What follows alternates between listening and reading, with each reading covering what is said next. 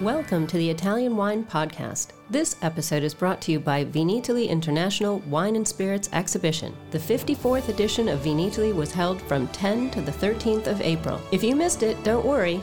Go to vinitalyplus.com for on demand recordings of all the sessions from the exhibition. And remember to save the date. The next edition of Vinitaly will be held from the 2nd to the 5th of April 2023.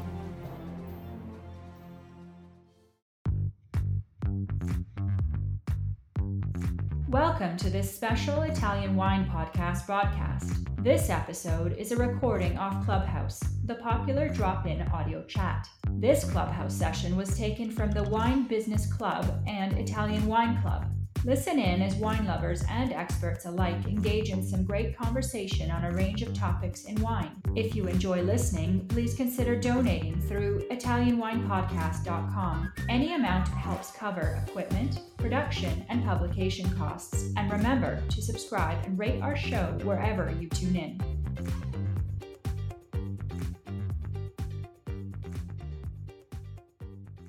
Name is Stevie Kim. This is the Italian Wine Club on Clubhouse. And like I'm going to kill you because I thought we were supposed to have a break for Vinitaly, but in fact we only had one week break because you put this on Friday. so Sorry about that. You know, we usually do it on Thursday, so we said let's take a break for Vinitaly because everyone's been working really, really hard. And then I just saw that, you know, we had to do the clubhouse today. But I'm, I'm glad that you were able to organize this. So let me just welcome everybody. Um, I, I don't even know. This is a little bit earlier than we usually do. So let's do this. This, like, a, what, what number episode is this? Is this Actually, this is the 37th episode of the Ambassador's Corner. Wow. So that means th- for 37 weeks consecutively, we have been hosting the Ambassador's Corner, which is basically we ask one of our ambassadors to invite their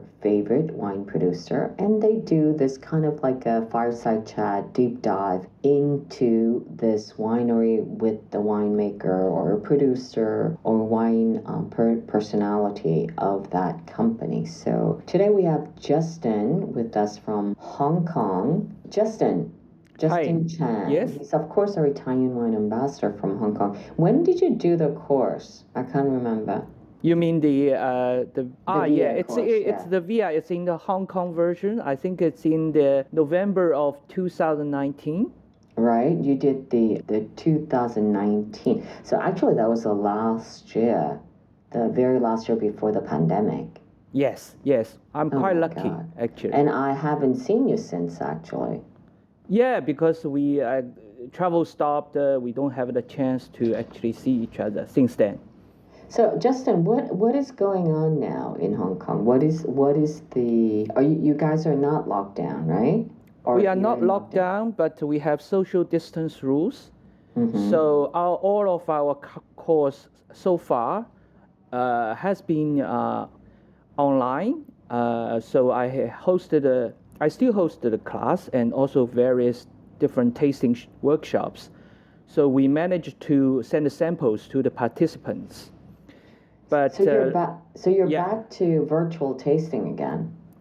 yeah, we uh, because of the fifth wave, it's Oh, quite Jeez. Yeah, but uh, we are we are improving now. So actually, uh, starting from the 21st of April, the social distance rule will be relaxed.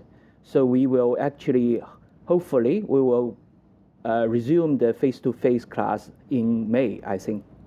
Oh, it's so crazy. You know, I see, um, of course, Kevin, Cheetah, Slavic. We've seen our in the audience, and we just saw them because they were here for Five Star Wines and Vinitaly. We've just just concluded Vinitaly uh, the day before yesterday. It seems like ages ago. So we ran, of course, Five Star Wines, and then we did Vinitaly International Academy, and then we did Opera Wine and four days of Vinitaly. So it's literally been a Vinitaly marathon. And we have just concluded, and I was crossing my fingers every day just so that, you know, the COVID was under control. So, but yeah, it's so difficult. It's so crazy. The fifth wave, and definitely we are, the COVID uh, pandemic is not over yet. Anyways, let's go back to the show. Justin is, of course, a wine educator, and he works with, I believe, Deborah Meiburg, MWM Wine School. Is that Deborah's school? Yes, yes. Okay, so you work with Deborah in Hong Kong, and of course, you are also our educator. You're running our Italian Wine Maestro program there. You are a diploma, WSET, and also a certified educator for them. And you have you are the wine scholar, Guild, Italian wine scholar, and you're just one smart fellow. I think you are the best in our class from our graduating class, if I don't recall. So, and you are very keen about Italian wine as well. So, Justin, you have today with us Francesco uh, from uh, Poliziano. Yes. Why did you choose Francesco as your Francesco Carl- Carletti as your favorite producer to be interviewed today? So actually, um, uh, first of all, is the that I've been a long uh, wine lover of their wine, uh, particularly their flagship wine, the Asinone. Uh, actually, is one of my favorite uh, uh, Vino di Montepulciano, and uh, so I drink. I have been drinking their wine for quite a long time. Uh, but actually, I think the chance is that later on I got to know um, their importer in Hong Kong, which was Cheta, and run by Katie Massey.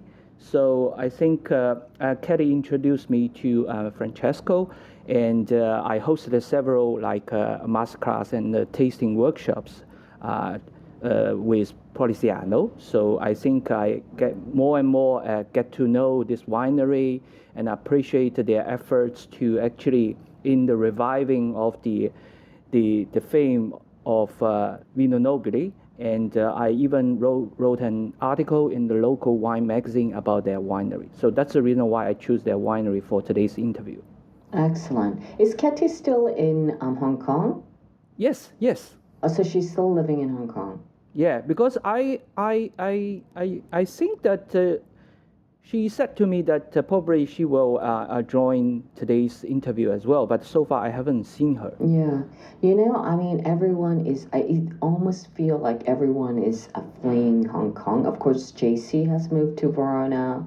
Mm-hmm. Um, Sarah, who taught the course here uh, last week, she has moved to Seattle in America. Mm-hmm. Mm-hmm. Francesca, of course, Italian wine um, expert. He did the course with you, right? No. Yeah. Yeah. He did, right? Yeah, exactly. Yeah, yeah. And he uh, was living in Italy for just a brief period. In fact, he also translated Professor Attilio Scienza last June for the mm-hmm. VIA flagship edition. And mm-hmm. then he's now living in Argentina. Oh, really? So, oh. yeah. So he couldn't come um, and join us this year. But I feel like everyone is just, you know, fleeing Hong Kong at the moment. Let's hope that, you know, we are very, very, uh, we have a very close relationship with Hong Kong because we've been doing, going to Hong Kong and have invested so much of our resources and energy and created a community of VIA in Hong Kong. So we hope we can come back go back very soon and to see you and our VIA community members. So, Justin, um, as you know, we look mm-hmm. for some learning objectives that we would like to anticipate to our audience. By the way, as everybody knows, this um, recording will be replayed on Italian Wine Podcast, and I have to s- tell you that it is one of our most popular series. In the beginning, I was a little bit hesitant because we used to record for about 15 minutes for our podcast. And then I said, like, who the hell's going to listen to an hour um, talking, chatting about, you know, wine? But it turns out that everyone is very much interested in the deep dive version. So very, very popular indeed. So tell us about the learning objectives. Yeah, uh, actually, I think uh, basically uh, would like to uh, introduce you guys to this great winery to understand their history and the latest development. And also, I would like to talk a little bit in depth about their uh, two top uh, wine, single vineyard wine with completely different terroir which actually give it a chance to understand the, the diversity of the terroir in Vino Nobile so that they can make into a two single vineyard wine with Sangiovese, uh, but completely different characteristics. And, uh, and finally, I would like to actually talk also a little bit about this project, uh, the Alliance uh, Vin, uh, Vinum, which is actually the project um, uh, Poliziano is one of the members and to actually try, uh, try their efforts to actually really to uh, achieve the renaissance of Vino Nobile. So I think uh, these are the basic, I think, uh, uh, learning uh, points that I would like to achieve for today. Okay, great. So over to you, Justin. I'll come back towards the end to, and close up the room. And if there are any questions, we'll take a few questions, etc. Okay? So on those rare occasions, I will shut up now, believe it or not, and let you take over. Okay, Ciao. thank you, Stevie. And then uh, let's welcome uh, Francesco Carletti and ciao, Francesco. Buongiorno, Justin. Ciao to everybody. Yeah, ciao, Francesco. Uh, buonasera. And uh, so I think uh, probably my first question is about uh, uh, your background. And uh, actually, I understand that you studied engineering in the university. So actually, I think the audience and also myself will, will be a little bit curious about uh, why you choose to actually um, uh, still work with your dad for the wineries matter. So, what's your original plan, and uh, uh since when you started really uh, seriously involved in your winery matter? So, I um, when I was around uh, 15, 15 years old, actually even earlier, 13, 14. Um, you know, winery wise. Um, my my father and uh, and and all the people who work in the winery have always told me that uh, what is truly essential for for our business is to speak English. So so I've always been forced. Uh, let's say to uh, to learn it uh, through private lessons, uh, summer camps, and, and things like this. And ever since I was around 10, 11, and but I do remember that one summer uh, I was in a room with five uh, people, five guys of around the same age as me who were all from London. And throughout those three weeks, I literally did not understand uh, much about what they were talking about. So, so I said to myself, I really need to learn it. And if uh, and, in order to do that, I am I'm willing to uh, leave my hometown Montepulciano and move abroad. And uh, for various reasons, I, I, I decided to choose and move to Scotland. Great. Uh, where I lived for yeah, where, where, I lived for around six years. Uh, for I'm not going to go in too much details. Uh, there's no any there's nothing uh, wine related over there, and uh, and my plans due to the fact that I had uh, several friends from there, I sort of you know found my my position in there uh, I mm-hmm. decided to remain in Scotland, and uh, you know, since I was very good at physics and, ma- and mathematics, I decided to do engineering. But mm-hmm. uh, as soon as I finished, uh, I wasn't really. I, I, did enjoy the course, but not as much as I I, I expected. Um, so when I returned home in 2019, I was uh, my plan was just to you know spend the summer over there and start planning my future. And you know. Um, my father sort of um, sort of said, "Why why don't you follow me? Uh, come to the vineyards, uh, follow the harvest." And you know, uh, day after day, week after week, month after month, I just convinced myself that uh, my my place was to be in the winery. So. So I've let's say I've officially joined the winery somewhere around the end of 2019, early 2020. Mm-hmm. Okay. And I became actually the uh, that's sort of funny. Um, I became the uh, expert manager for the winery first February 2020. So right before COVID uh, started. Okay, so um, so how about your export business? Uh, uh, is the business actually affected by the COVID? Of course, uh, it should be, um, but uh, I think the things are getting better right now. So probably you will become more and more busy. Uh, yeah, actually, the well, the the very um, uh, challenging uh, year was 2020, uh, mm-hmm. especially for not really the um, the um, uh, for spe- specifically for the Italian market. Uh, that was uh, we, we had a lot of challenge in the, in those in that market specifically. but 2021 has been a really successful year. We we sort of re- returned back to our usual uh, sales uh, standards. So, so no, we, we, everything is doing better now. Obviously, uh, as you probably as probably everybody knows, we we have all uh, various new challenges to to face, uh, and you know, we we started thinking about transitioning a little bit more towards digital forms of communications, of sales, and mm-hmm. and other things. But so far the, the, the you know everything is is doing well. Uh, I'm only missing and really looking forward to to start traveling again, which is you know uh, that's that's what yeah. I was signing for uh, right at the beginning, and uh, and I haven't had the chance to to do such, uh, especially because I'm majorly focusing myself on markets which are outside of Europe. So uh, pretty challenging to to reach there in the last two years.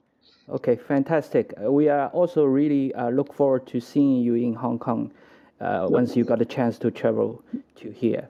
So uh, my second question is about a little bit about your history and the latest development because uh, we all know that Poliziano is one of the leading wineries in uh, Montepulciano. And uh, actually, this is the winery that really um, is one of the pioneer to start the modernization of the viticulture and uh, and the winemaking for Vino Nobile. So could you give us a little bit about the, the background and also your latest development? Uh, so the um, the winery was founded in, uh, in 1961 by my my grandfather. He uh, my, my, grandfather specifically wasn't a really um, it, it, it, wasn't a person who was involved in uh, agriculture in general because at the time when he relevated the estate, uh, the estate wasn't um, majorly focusing on on grape production and therefore wine. Um, so, so my, my, my grandfather started uh, to to reorient the winery, or rather the estate, towards uh, you know vines cultivations and uh, and producing wine.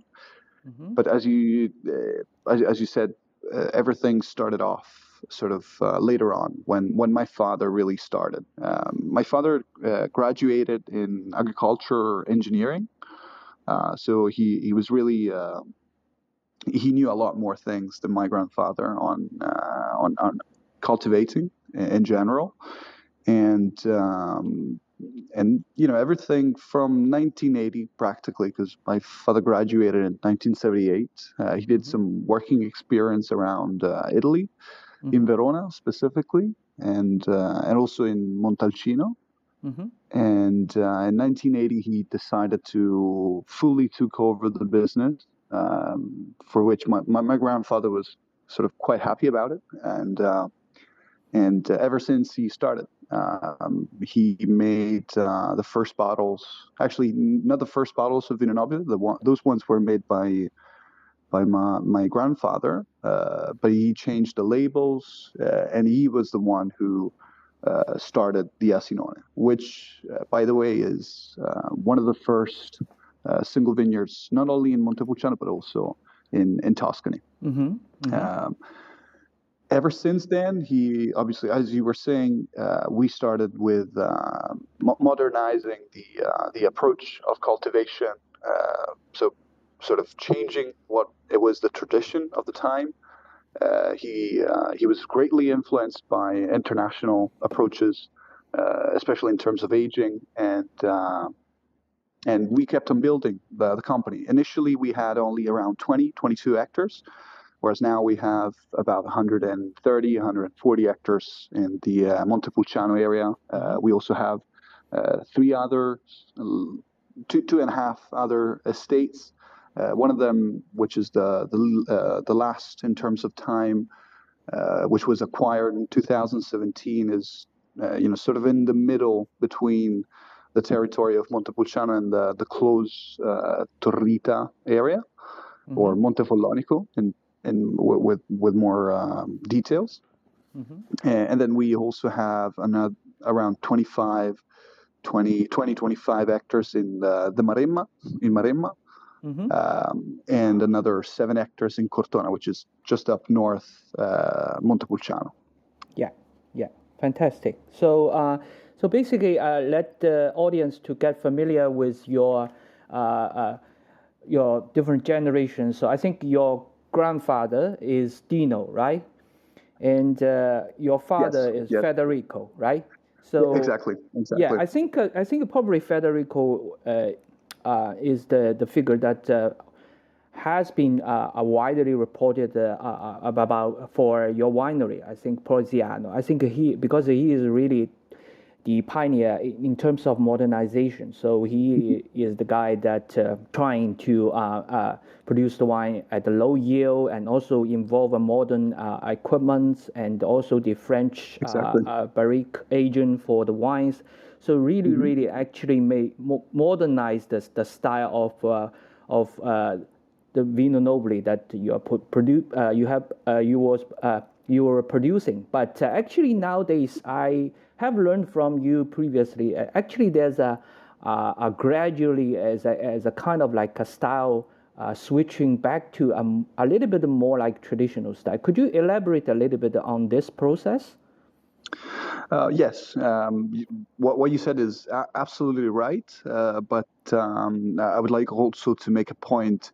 Um, although my grandfather was um, was not a winemaker uh, and um, he uh, nonetheless he was the one who started everything you know mm-hmm. so uh, as an example uh, other than relevating the f- initial 22 hectares uh, and building the first the really first aging cellar he was also the one who relevated the the Asinone vineyard uh, so so uh, you know and he did it in a in not a um, he didn't have any economical uh, idea. You know, it was it was truly just for um, for passion. Uh, very romantic idea because uh, mm-hmm. my, my, grandfather was working in the the construction business in in Italy, and um, he was forced since he was working in a very big company, uh, which wasn't set locally. Uh, he he was forced to to move around Italy. Uh, as an example, my father lived for seven years in Sardinia, Mm-hmm. And and the the decision to relevate the estate uh, was also to sort of sentimentally move back to his hometown, and mm-hmm. uh, and, and and I think this is uh, you know it, it is uh, very important in in light of what my father eventually did. Uh, coming to my father, yes, uh, you know he was very um, in the 80s. I think wine producers were not as many as there are today, especially in, in Tuscany. So uh, very in, in a very short period of time, he managed to get to know uh, many of them and and started sharing thoughts and uh, and and you know th- that was the decade when, or even the decade before uh, the 70s when you know all uh, new approaches, new modern approaches were were starting to be developed. And my father has uh, he, his primarily goal was to um, stop making uh, carboy wine and, and start bottling, start making wine which was growing in the quality mm-hmm. rather than the quantity. So, mm-hmm. Uh, so he, he he basically started experimenting. Uh, he started experimenting. He sooner or later realized that he required a certain certain level of uh, technical, more modern uh, equipment, and so he built a winery. He built a cellar. He renovated the aging cellar. So so he has experimented a lot. Um, around the end of the 90s, early 2000s, uh, year after year, he started realizing that, uh, and, and, nowadays it's very clear to everybody, but um, uh, the weather, you know, the temperature started rising. Mm-hmm. And um, and and with the type of density, the type of uh, um, vineyard treatments uh, that we, he has been carrying from the 80s until the early 2000s. Uh, he realized that the vineyards were suffering. Um, Mm-hmm. Climate change was was playing a huge role, and and that's why ever since the early 2000s he uh, changed the focus. So he started uh, focusing more, first of all, in uh, a little bit higher elevated places. Mm-hmm. So we we stopped acquiring or planting in very low altitude uh, the places of the Montepulciano territory, and he started going a little bit higher up. Mm-hmm. Uh, and as well, he started, uh, you know, adjusting the density. Uh, he moved from 5,800, 6,000 plants per hectare, more back to the 5,000, 5,200. Uh, then he raised the, um, the the the the height of the of the plants, and then obviously uh, a huge um, a huge study, internal study of the best clones of Sangiovese, the best rootstocks, which we're adapting in the in the in, in the various territories, the various terroir that we that we have, because um, our estate is not uh, placed in only one specific position of Montepulciano, but it's displaced all across the um, the, the town, the, the territory. Mm-hmm. Mm-hmm. Great. Um, so I think, uh, yeah, uh, I think we will also talk a little bit about the style uh, switching when we Yep. uh, discuss your two uh, single vineyard wines. I think uh, uh, talking about your wine, I would like to first discuss about your basic Vino Nobile di Montepulciano. I think this Yes, one is, uh, for me, is a really, really uh, a lovely wine and very consistent wine, and also with excellent value. Uh, so this is a wine actually produced in a fairly large uh, uh, quantity, but uh, year in year out, you can still maintain a very good quality and consistency. Could you share us a little bit about uh, uh, the basic style of your Vino Nobile di Montepulciano that you uh, as a as a as a producer that you want to achieve, and also the efforts that you have been that have been done uh, in the vineyard and also in the cellar that you you guys uh, uh, trying to keep the consistency and the quality of this basic uh, Vino Nobile. Well, um, the the the yeah. First of all, yeah, you you did mention something uh, re- relatively important uh, about the the numbers of bottles that we make of this wine. Uh, on average, we make about 150, 180,000 bottles of our regular Vino Nobile. Mhm. Um, well, I would say its style, uh, f- uh, you know, Sangiovese is really is greatly influenced, and maybe we will uh, talk it talk talk about it in with greater details when we touch the the, the cruise.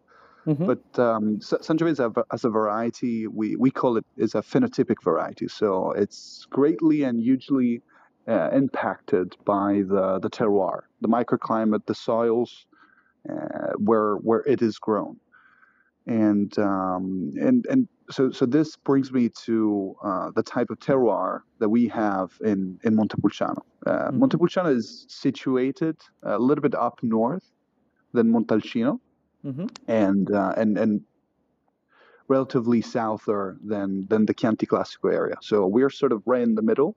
Um, the type of weather that we have is quite continental, um, Mhm. And uh, and the characteristics of our soils is, although we have uh, some, in some cases we have uh, some more um, some more uh, sandy soils. The, the tendency is to find uh, is to always find clay clay soils, and and clay soils usually produce uh, very um, usually sort of um, highlights the the tannic side of of Sangiovese. So so style wise, I would say that our Vino Nobile, uh, which is at the end of the day a blend of the various parcels that we have all across the the Montepulciano territory. Um, is a is quite of a powerful uh, medium to full structured type of wine, Mhm. and and it's sort of has always been like this uh, for ever since my father started producing it.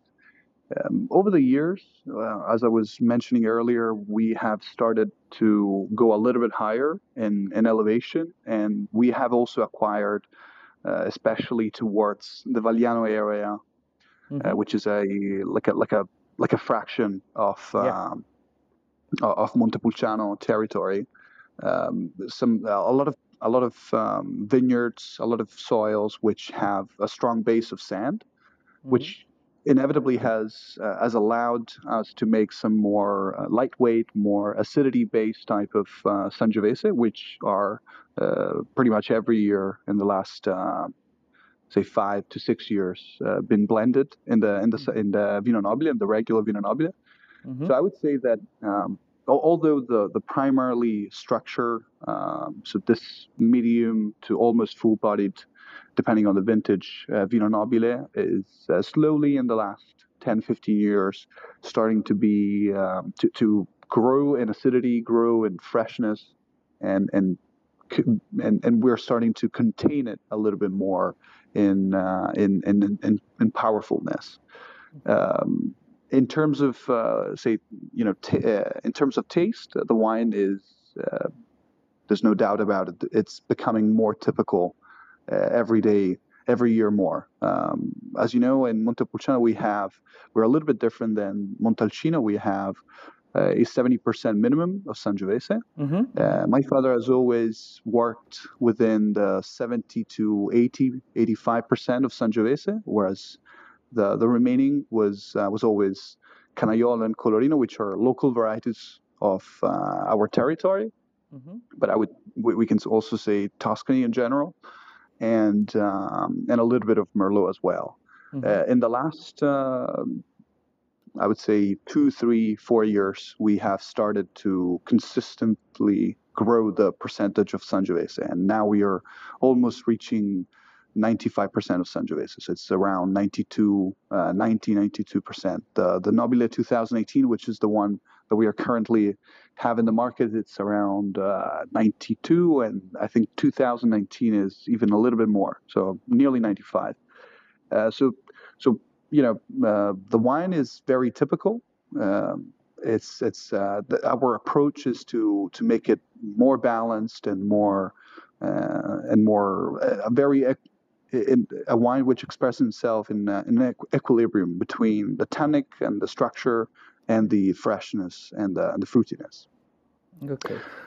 So um, this wine, uh, so um, no, uh, the traditionally uh, speaking that they uh, the wine always involve a little bit of Merlot. So I would ask you that uh, you still believe that that recipe will actually uh, you you would still keep that recipe to to involve a little bit Merlot in in the future vintage for for this regular Vino Nobile, or you will consider maybe eventually you you will actually uh, use uh, only the local grape varieties. I, I, think that uh, well, th- this is more of a, a question to me. I would say um, I, I, think uh, our our approach is to to um, to probably reach the 100% Sangiovese in in the in the close future.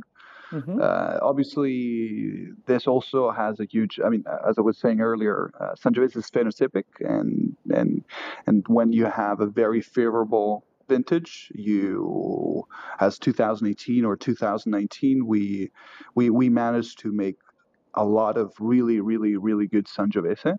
Mm-hmm. Uh, so I, I, believe that when this vintages occur, um, we we will always try to push for the uh, 100%, the purity of Sangiovese. Okay. Uh, probably in a little bit more difficult vintages, uh, we we might be still be blending. And concerning the Merlot question, for sure, um, in, in, the next years we're gonna we're gonna erase that uh, that component as well. Okay. Okay. Good. So I think because of the, the, the weather and global warming, I think also because of your your um, I say choosing the right clones of Sangiovese, I think your your your winery is now I, I think it's uh, I got a feeling that you are become more more and more confidence in using uh, a higher percentage of Sangiovese or even a 100% Sangiovese for the regular uh, Vino Nobile. So I think, uh, yeah, this is the um, uh, probably I will look forward to taste more new vintages and uh, I think to get a, a, a more updated feeling about uh, your regular Vino Nobile. And in terms of the two um, and the single vineyard wines, I think uh, Asinone is probably the most famous one, and mm-hmm. this is the one that actually um, used to be one of my favorite, and and because of this wine that I I got to know uh, Poliziano, um, but through our previous master class and also tasting workshops, uh, I also got to know another uh, actually uh, very elegant vineyard, which is uh, uh, La Caggiole. So I think uh, could you just introduce a little bit about these two these two vineyards and the terroir components and the different style of the resulting wines? Oh yeah. Um, so um, but both of them are, uh, as you said, single vineyards. So they're both coming from uh, one specific uh, vineyard. Mm-hmm. and um, a, a, funny aspect, I would say, or a curious aspect, more curious than funny, is that uh, both of the two vineyards have been planted in the 60s. So they uh, fully, to, to some extent, fully represent the, um, the traditional approach on on planting. Um, both of them are cultivated not in cordon spur, which is the which was the let's say the typical approach that we would had in the 80s and the 90s, uh, but it's Guyot. And mm-hmm. and the, ten, the the density is a little bit higher than the real tradition. Uh, mm-hmm. We are in the 4,500 um, plants per hectare, but uh, but obviously it's nothing compared to what it was in, in the 80s. Um, and and actually another very uh, particular aspect, uh, specifically of the Asinone. Um, mm-hmm. The Asinone is not uh, so it, it is to some extent representing the tradition, but it is also not because um, you know, in, in, Tuscany, we would always plant our vineyards in a, we, we, we call it ritocchino. So, so all the vines, all the rows are going from the top to the bottom, mm-hmm. straight. Mm-hmm. Uh, whereas the Asinone, for its peculiar shape, um, its peculiar, uh, yeah, its peculiar shape um, is actually planted from left to right. Uh, has mm-hmm. they would most likely uh, as they would do in in in uh, the Barolo area, as an example. Okay. Okay. Um, and specifically about the the, the two wines, uh, the, the two wines are approached and they are uh, managed exactly in the same way in terms of uh, treatment throughout the years, um, but also in terms of selection of the berries and the grapes. Mm-hmm. Uh, we we initially make a first selection prior harvest. Um, then there is, um, and then once all the grapes are collected and brought down to the cellar, we undergo uh, a, another additional secondary uh, selection made by hand. So you know the the really traditional and, and popular uh, rolling table where you have uh, several people at each side of the table and hand picking specifically uh, every single berry, you know, taking out the leaves and and other things. Um, concerning the, the, the soil, uh, Asinone is a uh, almost 40 to 45 percent of uh, clay soil, mm-hmm, mm-hmm. whereas Le is uh, around um, four to five, in some places even seven percent of clay, but the vast majority is just sand. Uh, mm-hmm. I think the the richest point it has around 72 73% of sand so two completely different soils uh, another curious aspect is that these two vineyards are only around 800 meters apart um, okay so so you know that that sort of shows you the the the, the, the differences that you can you can have in, in our territory, uh, not specifically of Poliziano, but of Montepulciano in general. Uh, but what we have discovered, actually, in very recent period of time, is that both of these two soils are coming uh, are coming from one of the most ancient uh, geological area uh, of, uh, of, of, locally, uh, which mm-hmm. is the Pliocene. So we're talking about five to six million years ago. Yeah. And and you know, these soils have been they, they came out from from the seaside, from the water again, uh, several millions years uh, of years ago, and this means that the soils are really poor. So, so they do not produce massive quantities of grapes, uh, but it, they produce a lot less, and therefore the vines are capable uh, to concentrate more uh, in, in, those grapes. So low yield, and and and you know due to the, this aspect and the aspects of uh, you know their soil composition, you have two different types of, of grapes. The Asinone grape tend to be extremely small with mm-hmm. very, very thick skin. And mm-hmm. therefore, mm-hmm. you know, here you have a lot of tannins, a lot yeah. of structure, a lot of color. And, yeah. and my father has always worked uh, to in, in, this in this idea.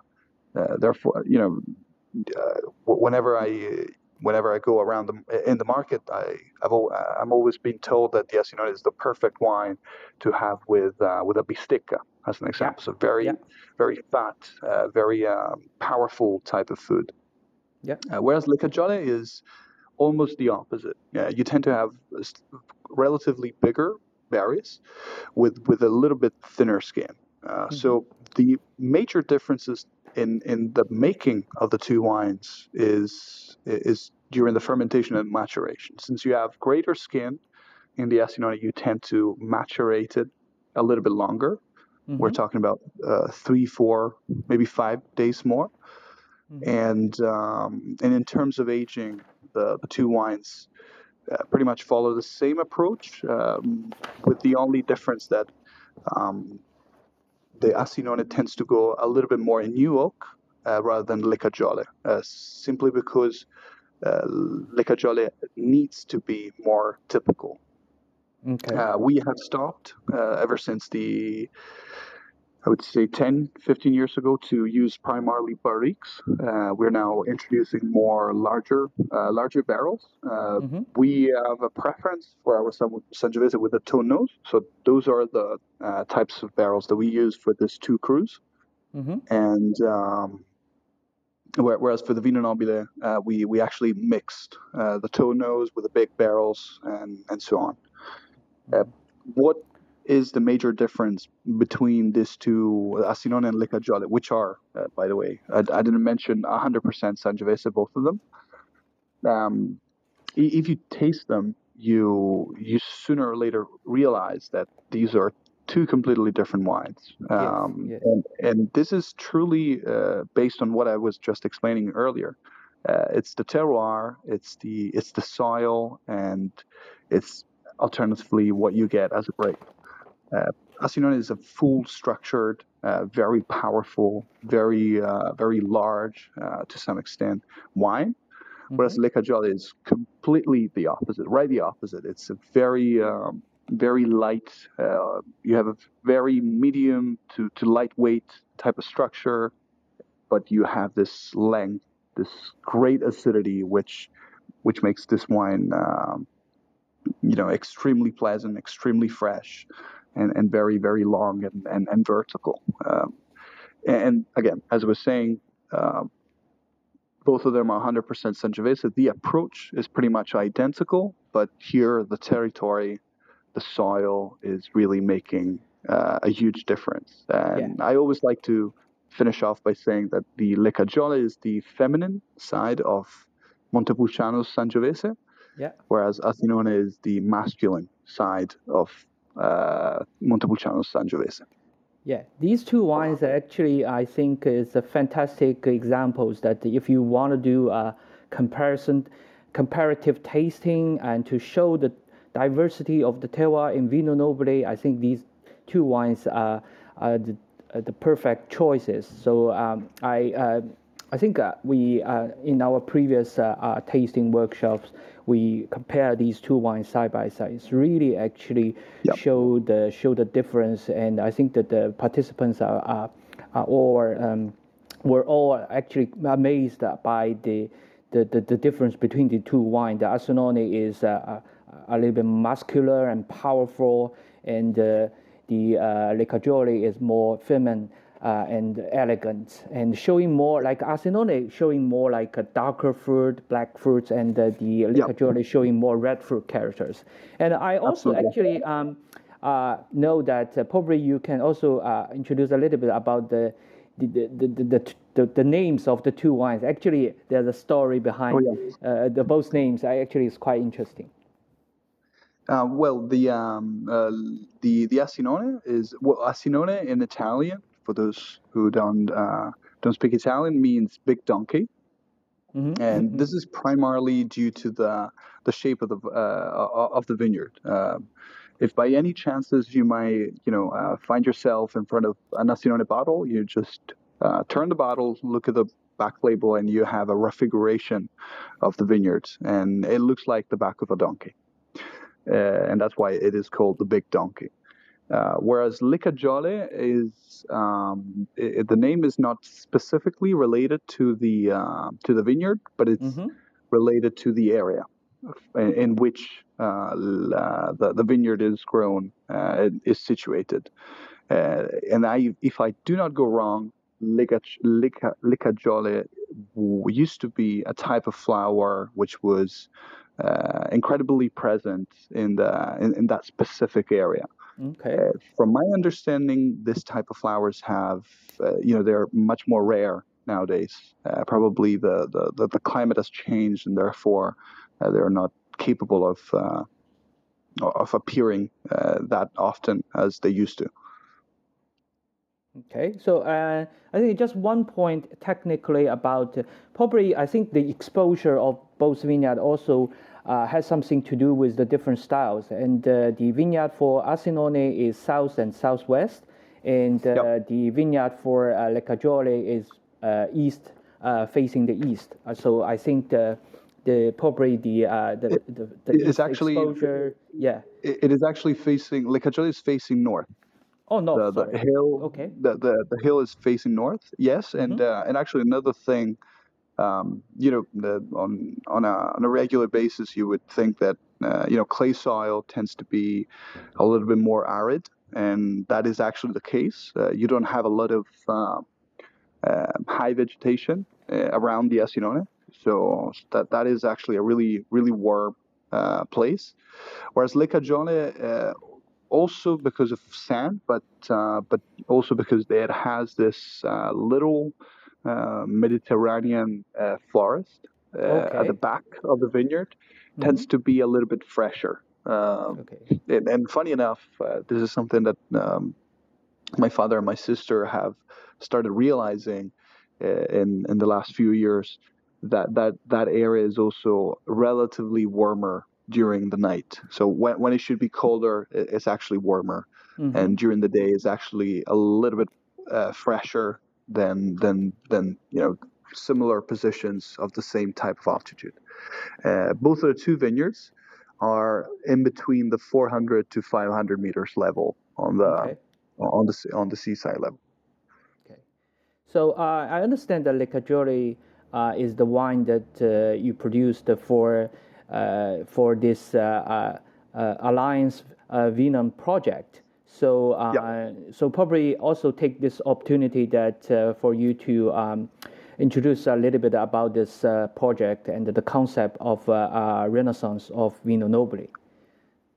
Uh, yeah, uh, so let, mm, uh, let, let me add this. Um, Le Caggiole actually used to be produced uh, f- around the uh, at the end of the 80s uh, Mhm. until the mid 90s. Uh, But then my father, uh, if you ask him, he would he would uh, almost scream at you, saying, uh, ironically, uh, he, he did the wrong choice to to to stop the production of Le Caggiole.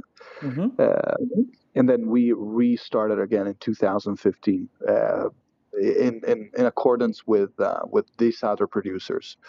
Um, the Alliance Vinum is composed of um, at, at its foundation of six wineries uh, from Montepulciano, uh, Avignonesi, Salceto, um, La Braccesca, uh, Dei, Poliziano, and, and Boscarelli. Mhm. So, uh, you know, six wineries, which, and I'm not saying those are the only wineries, but uh, six wineries which uh, have been recognized in the market in the last uh, 10, 20 years, 30 years uh, to, to produce high quality wines. And uh, it's, it's a long story, but let's say that, um, you know, throughout the last 10, 15 years, uh, our Mo- Montepulciano has been has had many problems in terms of communication. Um, the the first thing which I, I believe everybody have thought about uh, at least once is the confusion between Montepulciano the town placed in Tuscany and Montepulciano d'Abruzzo the grape. Yeah. Um, so we um, so over the the, the last 10, 15 years, uh, our consortio and all the producers have started uh, thinking about solving this communication problem.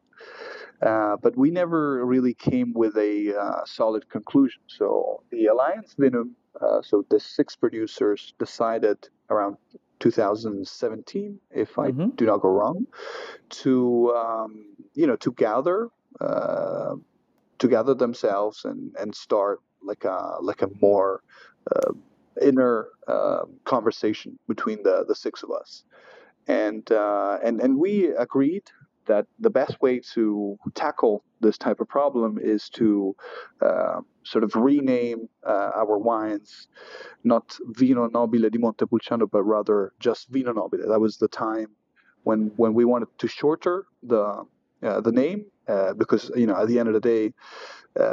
It's Barolo, it's uh, Chianti, it's uh, Brunello, it's Mhm. uh, Morellino. So, you know, one Mhm. word, uh, very easy, uh, very easy to uh, pronunciate.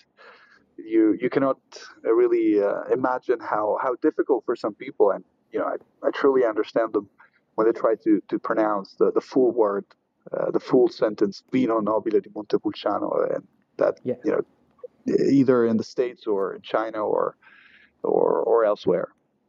Uh, so uh, obviously, you know, it, it wasn't only just a matter of changing the word, but it was also a matter of, um, you know, uh, thinking about uh, reconstructing the uh, the uh, the wine itself, because you know our uh, the, the the Vino Nobile was uh, initially thought uh, in the 60s, uh, end of 60s, then rebranded in the 80s. So th- that type of approach in terms of uh, blendings, in terms of uh, aging, in terms of um, you know period that it has to be in the bottle, and, and so on, was uh, relatively old for for for the time. You know, 2017. So.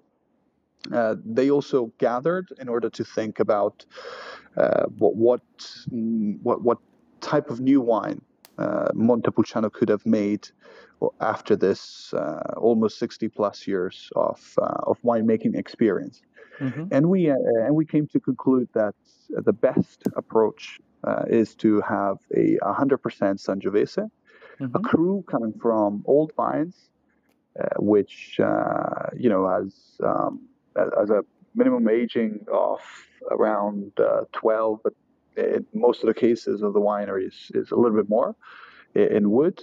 Uh, not the use of uh, new oak in particular, and neither the barriques, but try to use a little bit larger barrels Mhm. and and give the wine some more time in the bottle. In fact, uh, the Asinone tends to come up, come out in the market a little bit earlier. The Le Caggiole tends to stay a little bit more time in in the ba- uh, in the bottle before it goes in the market. Um, what else is there to say? Uh, n- nothing much. Um, So, so I- I this is can- uh, still an ongoing project. So you will continue that that uh, concept and it's trying to uh, explore more on that. Um, well, the uh, you know, in, in 2017 we gathered and Mhm. uh, we started thinking and proposing. I actually did not mention one thing. Um, my father was already uh, at that time uh, since in since 2006 and seven. He replanted a lot of vineyards, which uh, because we don't only have that one- vineyard in Le Cagiolero, we- but we have several more. hmm Uh, so he started replanting them, and uh, and in, in the process of replanting, he he paid uh, much more attention to the wine, and you know the the the major characteristics of uh, uh, So it's this uh, very this freshness, this great acidity, this uh, this um, you know almost uh, no existence of tannins. Uh, he he, re, he sort of rediscovered it. So Poliziano was already uh, planning on on coming back out with uh, Le Caggiole.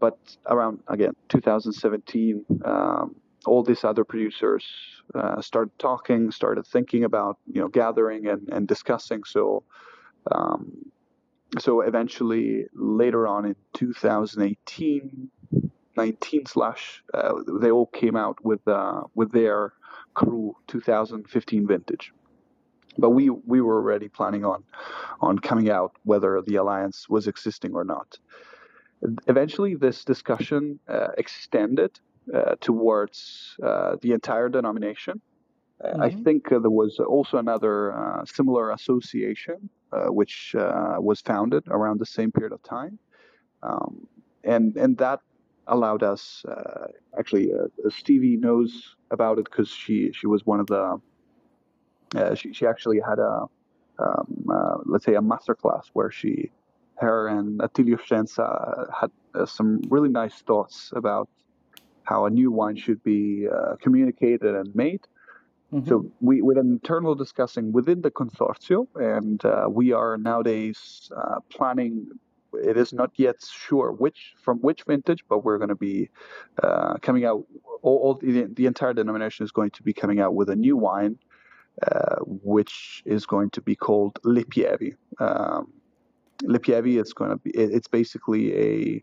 Um, we, we, basically have overviewed the um, the denomination and outlined twelve very high. Uh, sort of um, uh, terroir related uh, mm-hmm. micro areas within the denomination. And, uh, and you know, curious enough, one of these areas is going to be called Le Caggiole. Okay. Okay, fantastic. So, um, Pori, I really look forward to that. Uh, maybe we can have a chance in the future to taste these uh, these uh, 12 uh, really represent a different terroirs in. Uh, so it's a more like uh, is a is a kind of a concept of like MGA or yeah, yeah. 12 area, right? Yeah, absolutely, absolutely, okay, it is. Great, fantastic, is. fantastic. Because uh, the recent development in Chianti Classico is also that they have uh, actually launched the the, the they, they, at least their consortium has already approved on the on the MGA. It is, yeah. it is literally the, the same thing. Uh, the the only difference is that uh, we um, we group the micro areas based on also historical bounds uh, because Le Pievi uh, are churches. Okay. yeah. You have a more like unique names. you yeah, have a more unique a, name. Belong to. Um, Montepulciano. I think that's a good idea because you have a, a slightly different name, a more reflect the local culture to refer to mm-hmm. your actually MGA concept. That, that that's a fantastic, uh, uh, I think, idea. So I think uh, we still have a couple of minutes. I think I would like to um, give back to uh, Stevie and see, uh, and also uh, see whether there's any questions about our session. So, first of all, can you guys hear me? Yeah. Yep. Okay. First of all, you guys have been so thorough. Uh, let's give it up for Justin Chen and Francesco. Thank you. Francesco, Thank you. I am so impressed. Um, first of all, you have a clearly a great command of not only English but also your wine stuff. And I think we were enthralled, all of us, just listening to you. Uh, I, I don't recall meeting you, Francesco, but I would love to have a chat with you next time I see you. And congratulations. Francesco, did you come up to Vinitaly? I did. I actually did. You mean uh, how was how was it? How was Vinitaly for you? Uh, well, uh, yeah, it's um, you know. You can tell abroad. me the truth. We're only going to, you know, only five thousand other people will be listening on the podcast. um, you know, I, I lived abroad, so uh, I I was never uh, I never had the chance to go there as you know simply as the the son of right. Uh, so so that was actually my. That first, was your first. You were Vinitaly uh, Virgin. yes. Oh my goodness. I, I loved it. I, I I really enjoyed it. Uh, although m- most of my colleagues were saying that, um, you know, there were a lot less people uh, right. than, than the usual, but but it was uh, it, it was it was really good. You know, I, I managed to to get to taste some really really good wines and uh, and and get to know some really really nice people and and obviously you know. After Vinitaly, that's where the, the social starts, and, and I, I really enjoyed uh, so that you one. partied in Bottega. N- n- not as much, but uh, no, I was in, uh, in the in the in the square. Uh, Right, right, most right. of the times, yeah. Okay, excellent. So listen, uh, this episode will air soon. Um, Joy, Uh, May the 5th. That seems to be the date I have on my calendar for this episode. Okay, so this will this recording will air on the fifth of May, but I want to um, um, I have a small ask for everybody, and please spread the word. We got delisted on Spotify, and we had some issues, so please go back and follow us and listen to us on Spotify so we can rebuild um, bigger and better. But we have been getting a lot of lot of listens. So thank you all for following us. It, as you know, it's a it's a labor of love. So please send in those comments and spread the good word and gospel about Italian wine. Thank you very much, Justin and Francesco. See Thank you, you, very Stevie. soon, here or there. Ciao ragazzi. Yeah, hope Thanks so. Yeah. Thank you. Thank you. Ciao. Ciao, ciao, tutti. Ciao. Have a good day. Ciao. Ciao, ciao. Thanks for listening to this episode of the Italian Wine Podcast, brought to you by Vinitaly International Wine and Spirits Exhibition, the biggest drinks trade fair in the world. Save the date! The next edition of Vinitaly will be held the 2nd through the 5th of April 2023. Remember to subscribe to Italian Wine Podcast and catch us on SoundCloud, Spotify, and wherever you get your pods. You can also find us at ItalianWinePodcast.com. Chin chin!